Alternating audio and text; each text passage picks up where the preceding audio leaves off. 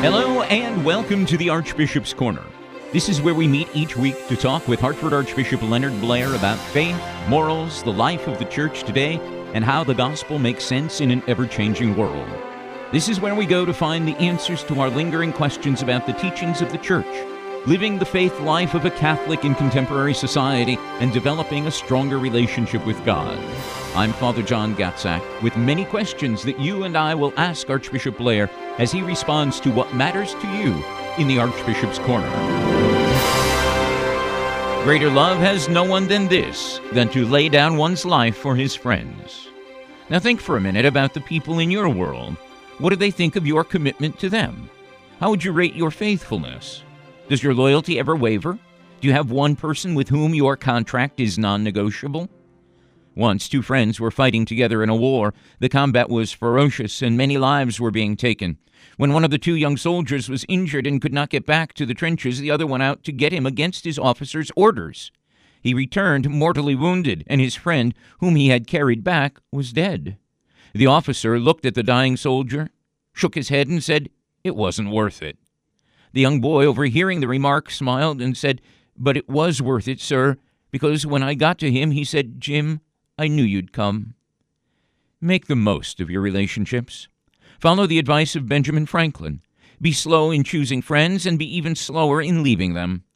It is here in the Archbishop's Corner where Archbishop Leonard Blair leads us to the knowledge that will help us make the most of our relationships, yes, with one another and also with God. So thank you, Archbishop Blair, for leading us into the Archbishop's Corner to show us the way into a closer relationship with God and with one another. How are you? I'm fine, thank you. Let me ask you, are you ready for Christmas? Well, I don't think anybody's ever really ready for Christmas because uh, no matter what your state in life, uh, most people have a lot on their list um, to true. celebrate the season well. So I think as we record this program, I'm in pretty good shape. Now, usually when people ask that question, are you ready for Christmas? They usually mean, do you have your Christmas shopping done, the tree up, decorations complete, Christmas dinner planned, etc.? Is there such a thing as being spiritually ready for Christmas? Well, I think you know we have a loaded answer for that. That's the, Yes, that's what I want to get at. All right. It's all about the reason for the season, which is Jesus Christ born in Bethlehem of Judea, Messiah and Lord. And so anything we can do to prepare for that is what really matters. Tomorrow is National Roots Day. Now, it's I beg your pardon. National Roots Day. It's a day that You mean like rooting in the stadium or uh, No, no, like your ancestry, your history, your family Oh, oh, history, oh, oh, our, our okay. heritage, that kind of thing. You see, right. collecting information about family roots is made easier when families are gathered together during the holidays. So it's often interesting to learn about the lives of our ancestors, you know, where they came from and their struggles and their accomplishments. Do you know where many of your ancestors came from?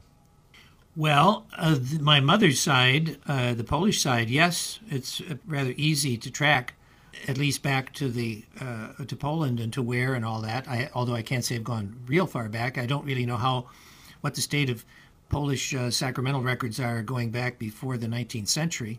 The Blair side, my mother always said the Blairs were a kind of shady group. Uh, I've not. I've done. I and my sister have done some genealogical uh, digging on the online, but it's it's not clear. It, it, it's clear that uh, they they were in Detroit uh, around 1880, but apparently they didn't come through Ellis Island, and they they must have come through Canada into Michigan or through one of the other ports, and so we've not really been able to um, to find. Uh, uh, some of our listeners may remember, I think it was after the summer, I talked about uh, a little trip I took uh, during those months to uh, Ellis Island in New York, uh, and with my relatives' names from my mother's side. But uh, it's interesting. Maybe someday I will be able to have the time and ability to uh, uh, research more about where my father's side of the family uh, came from and how, how they arrived in North America. Yeah, it's a very interesting endeavor to to find out a little bit more about your history, the family history, huh? Well, I was told that if in, in, in not everywhere, but in, in a lot of places in Europe, if you can trace back your family within you know like the 19th century, there's a good chance that many of them probably had been there for a thousand years. Uh, you know, there are, there are exceptions in places where there were a lot of upheaval of people, and and God knows in the 20th century the upheaval of people in Europe has been absolutely uh, astounding, you know, devastating, really. Uh, the, the internal migration in Europe because of the two world wars and communism, Nazism.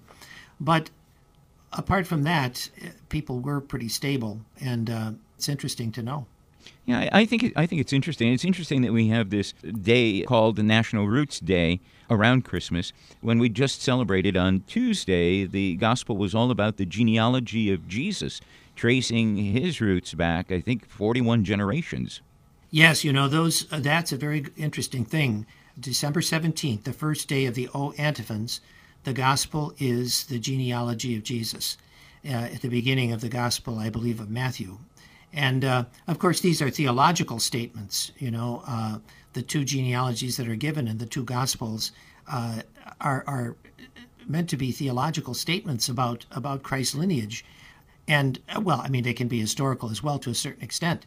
Uh, but you know, reading those, people might find it a little bit of a tongue twister. The priest yeah. or deacon reading the gospel, all these names of who begat whom.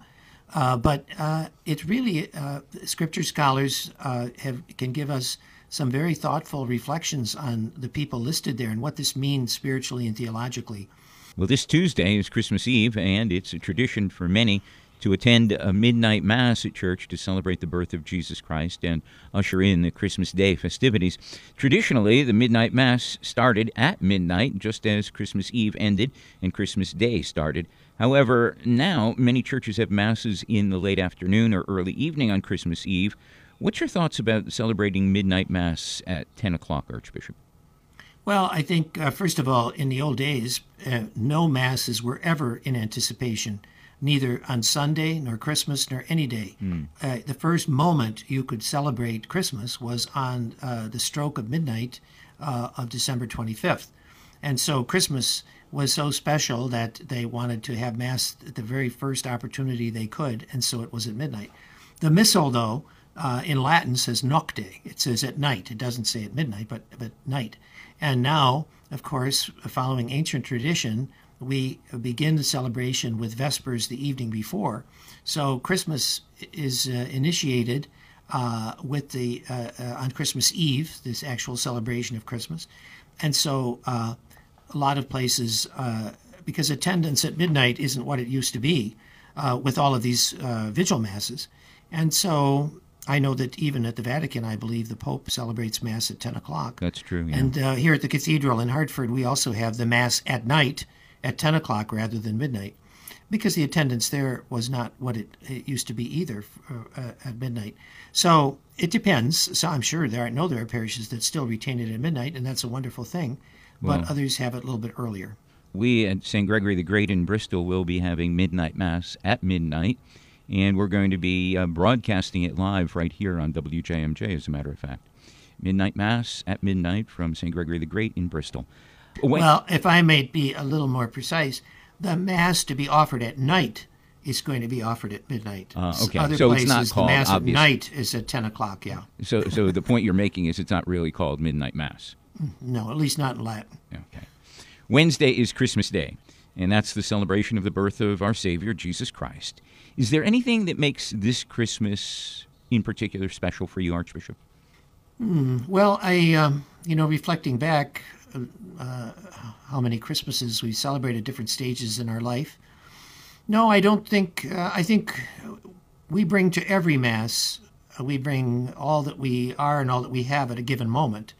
And so, obviously, what's on our minds and all the things that face the church and our nation and our world today, those are part of, of what we bring to the altar and ask, uh, you know, God to help us and to bless us.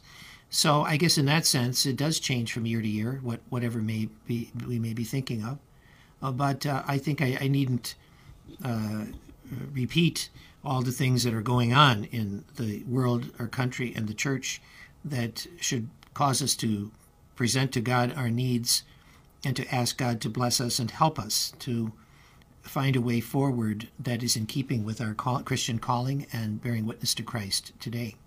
That causes me to think that perhaps this is a, a good time for us to reflect on everything that's going on within our country, within our own personal lives, so that before we go to Christmas Day Mass or Christmas Eve Mass, that we bring those with us and and that becomes part of our prayer celebration of Christmas.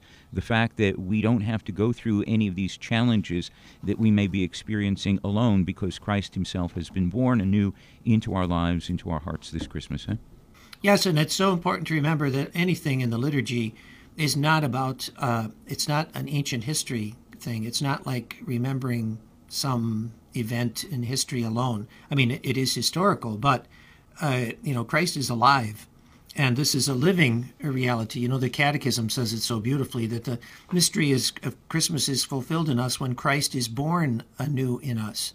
Uh, that's more than just history. That means that uh, you know this is a dynamic spiritual reality. Uh, uh imagine of Christ being born in us uh, through our faith, through prayer, through the sacramental life of the Church, in particular, the Holy Eucharist those are the ways that the, the living Christ is uh, is born again in us, not symbolically but really. Thursday of this week is National Whiners Day, and it's a day, believe it or not, dedicated to all the whiners that you know, especially those who return holiday gifts and are not happy with what they have. Many people are less fortunate than others. Some don't have enough food to put on the table or the ability to put gifts under the tree. Some are fighting illnesses or don't have any family or friends to celebrate with. What lesson can be learned on days such as National Whiners Day, Archbishop? Well, you're always finding these national days, mm. and I have to say they must have been running out of things by the end of December, and so they had to put one in for whiners. They couldn't think of anything else. well, you know, it's human nature. People, uh, you know, is for you know the old saying is your glass half empty or is it half full? I suppose the whiners are the ones who think it's always half empty. You know, there's a lot uh, for people to be discouraged about sometimes in their own personal lives or how they see things going in the world. But people of faith, Catholic people of faith, Christian believers in Christ, we have no reason to whine. I mean, if we if we have our, our cross, it's we understand what the sufferings and trials and difficulties of life are meant to be in light of uh, of the resurrection uh, and the and the cross. And so, and what good does it do to whine? It doesn't change anything, and it just makes oneself and other people miserable. Mm-hmm. So, uh, better to light a candle than curse the darkness. Good point. Friday is the feast of Saint John the Apostle. St. John was called to be an apostle by Jesus in the first year of his Jesus' public ministry. He became the beloved disciple and the only one of the twelve who did not forsake the Savior in the hour of his passion. He stood faithfully at the cross when Christ made him the guardian of his mother. St. John is usually thought of as the eagle of theology because of the, the depth of his gospel. Any thoughts on St. John, Archbishop? Well, St. John's Gospel is profoundly uh, theological and so very rich in the mystery of Christ. And tradition says he was the beloved disciple. You know, at the, the, the, the writer of the Gospel is at the foot of the cross. Mary being given to him as her, his mother, and he being given to her as a disciple, representing all of us. So, yeah, St. John, um, any of the saints and the apostles, the reflection on their life, you know, it's not just about what they wrote or what they did, but it's the quality of their life. Uh, as human beings who face the same struggles we do, the same doubts, uh, t- temptations, failures, uh, many times, and yet uh, holding fast to Christ and trying to live their life in an exemplary way to help others and to to be true to the gospel. That that's what every saint is about, and certainly the apostles are great models to us uh, for that. Well, let's take now a, look at the road to happiness in life, and this is where we examine the wisdom of Pope Francis, drawn from some of the Pope's writings. So I'll read a short portion of the Holy Father's address, and then we'll ask you, Archbishop, to comment with your own thoughts on what Pope Francis has said. This is taken from Pope Francis's homily at the Casa Santa Marta, delivered on October 3rd of 2014, and it's called "What Does the Road to Your Salvation Look Like?" The Pope says, "What do I think my road to salvation looks like? Will it be with Jesus or someone else? Am I free to accept salvation?" Or am I confusing freedom with autonomy and asking for the salvation that I think seems right?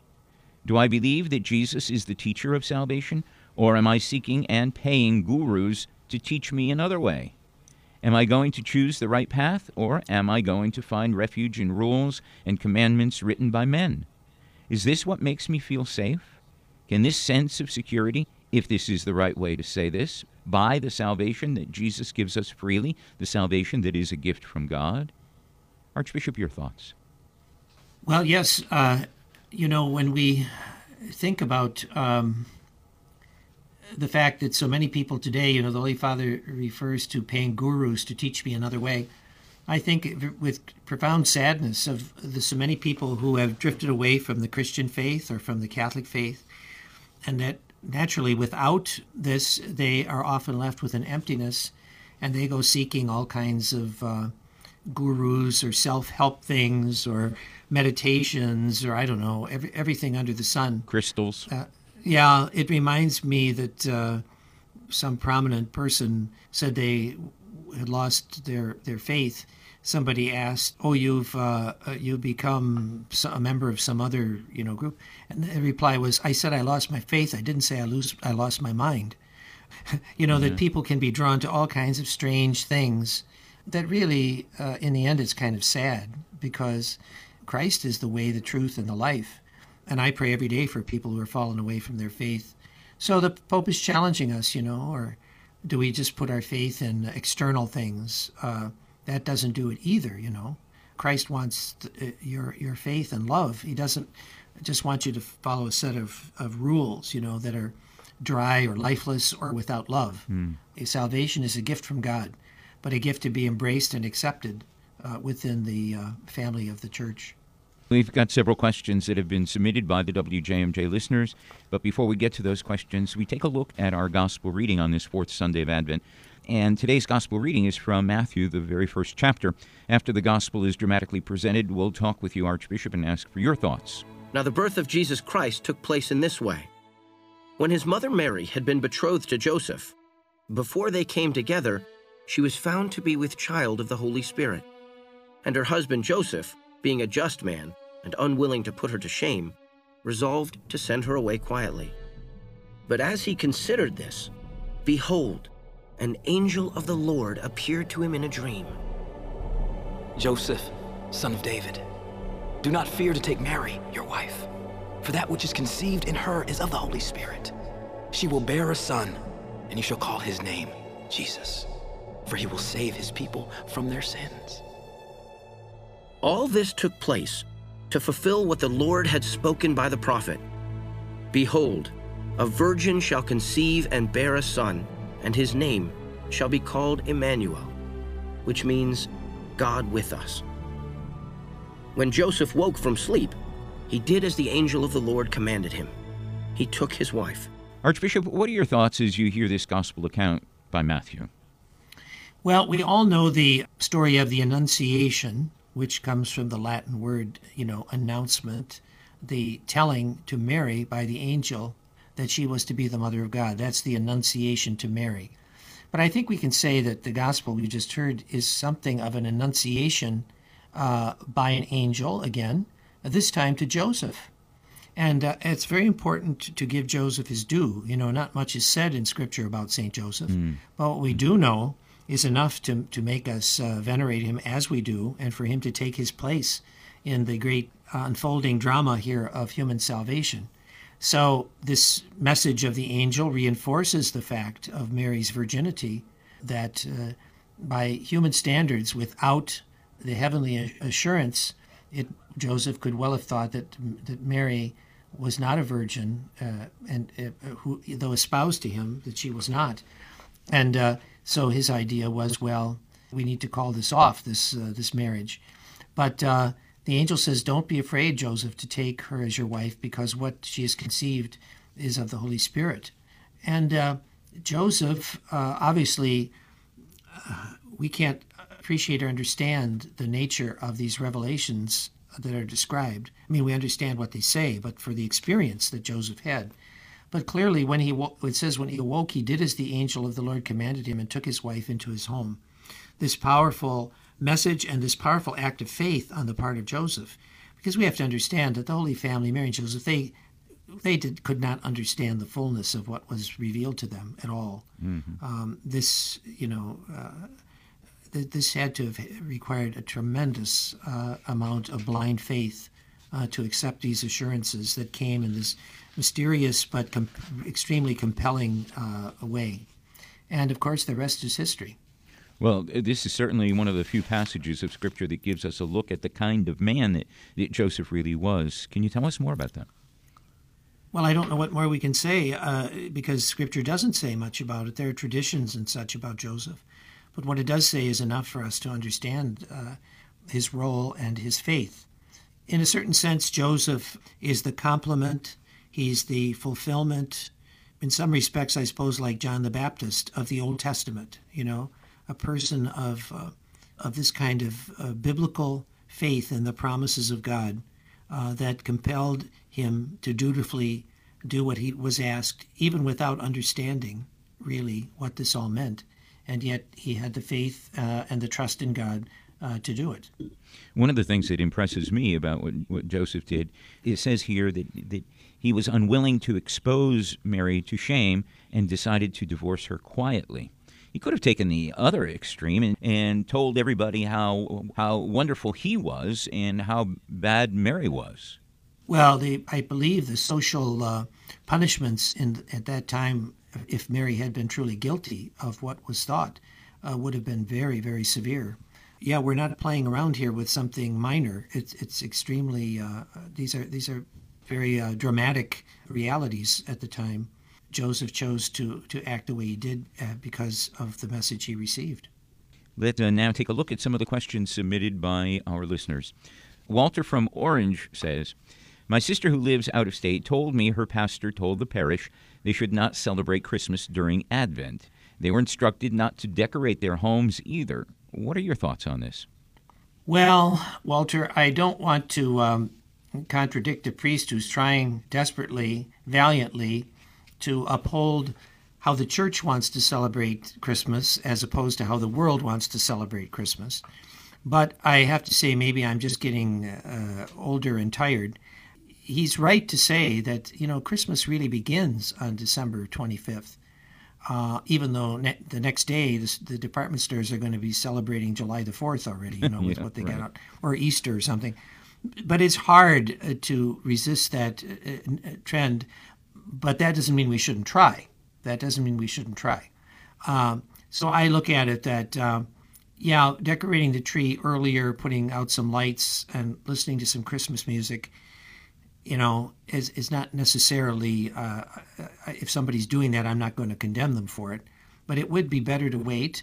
Um, and certainly, more importantly, in our own inner spirit and what we're doing and how we're observing Advent is the most important thing to do during Advent and to celebrate Christmas when Christmas comes. Yeah, we shouldn't celebrate Christmas during Advent. Uh, we, but I, I guess my, my little cop out here would be to say that it's not wrong to pre- completely uh, to to prepare to celebrate Christmas. You know, so you have to use a certain prudent judgment about uh, not overdoing it too soon. And, uh, and but if you if you spiritually and liturgically in your prayer and your you you observe Advent and Christmas properly, that's the most important thing of all. Even if you hang your lights up early. I guess my pet peeve, Archbishop, is not necessarily prematurely celebrating Christmas, but the fact that uh, when Christmas afternoon, the day Christmas afternoon, many people are already taking down their decorations and putting Christmas away. When Christmas, the season of Christmas has just started Christmas Day and lasts until the, the celebration of the baptism of the Lord. Well, I know, but we can say that, but uh, the, that's the reality, you know. And so rather than criticizing uh, people for things that they don't even understand, what we're talking about. I think it's better for us just to try to, uh, in our own way, to to you know, obviously, for a person who goes to church, to Sunday Mass, they will they understand understand that Christmas continues and that we we're still celebrating it as a community.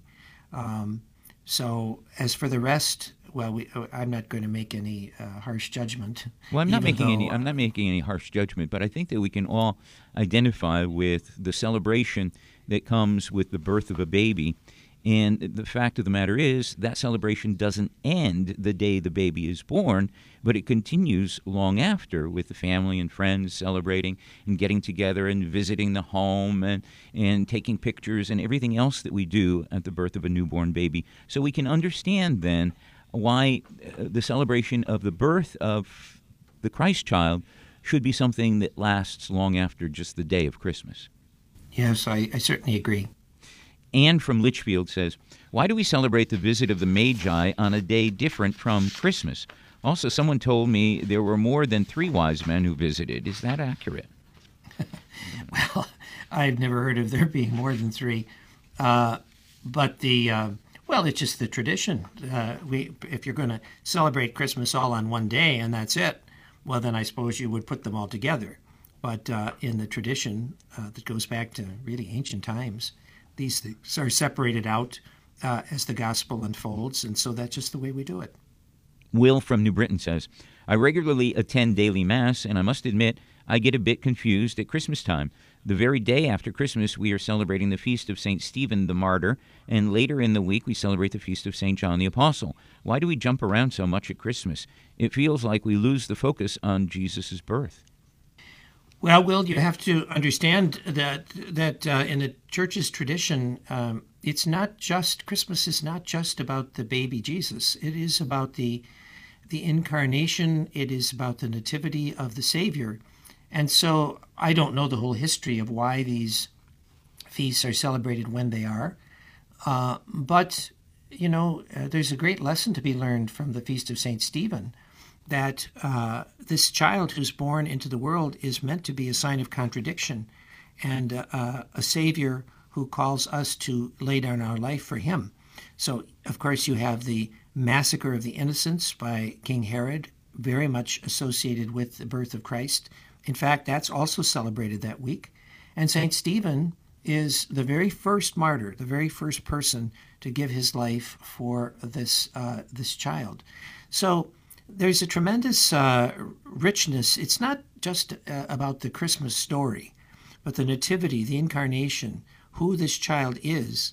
Uh, when you look at 2,000 years of Christian history to find the origins of feasts like St. Stephen or St. John, to appreciate uh, how these things developed. We sometimes today are very rationalized in our approach to things, very rationalistic. I'm not saying that we, we should be irrational, but I'm saying that uh, the mystery of the incarnation, who Christ is, what he asks of us, and the traditions of when some why some of these feasts were put in the way they were, it makes for a very uh, deep appreciation of Christian history. Archbishop, we've come to the end of our time together. Can you conclude our program with a prayer and a blessing? Lord, as Advent comes to an end, we end as we began by saying, Come, Lord Jesus, you who were born 2,000 years ago Continue to come to us in the sacraments, and you will come again in glory to judge the living and the dead. So, as we prepare to celebrate Christmas, we thank you for the salvific nativity that brought you into this world so long ago. We ask you to open our eyes in faith to your coming to us now, especially in the Holy Eucharist and in your word and scripture. And we ask you too to prepare our hearts for that day when you will come again in glory to judge the living and the dead. And may Almighty God bless you all in the name of the Father, and of the Son, and of the Holy Spirit. Amen. And may He grant you a, a very blessed Christmas. Thank you, Archbishop. We appreciate the opportunity to be with you in the Archbishop's Corner. Wishing you a very blessed Christmas as well, and hope you get some time to relax and just enjoy calm serenity, part of what Christmas means in our lives today. Thank you.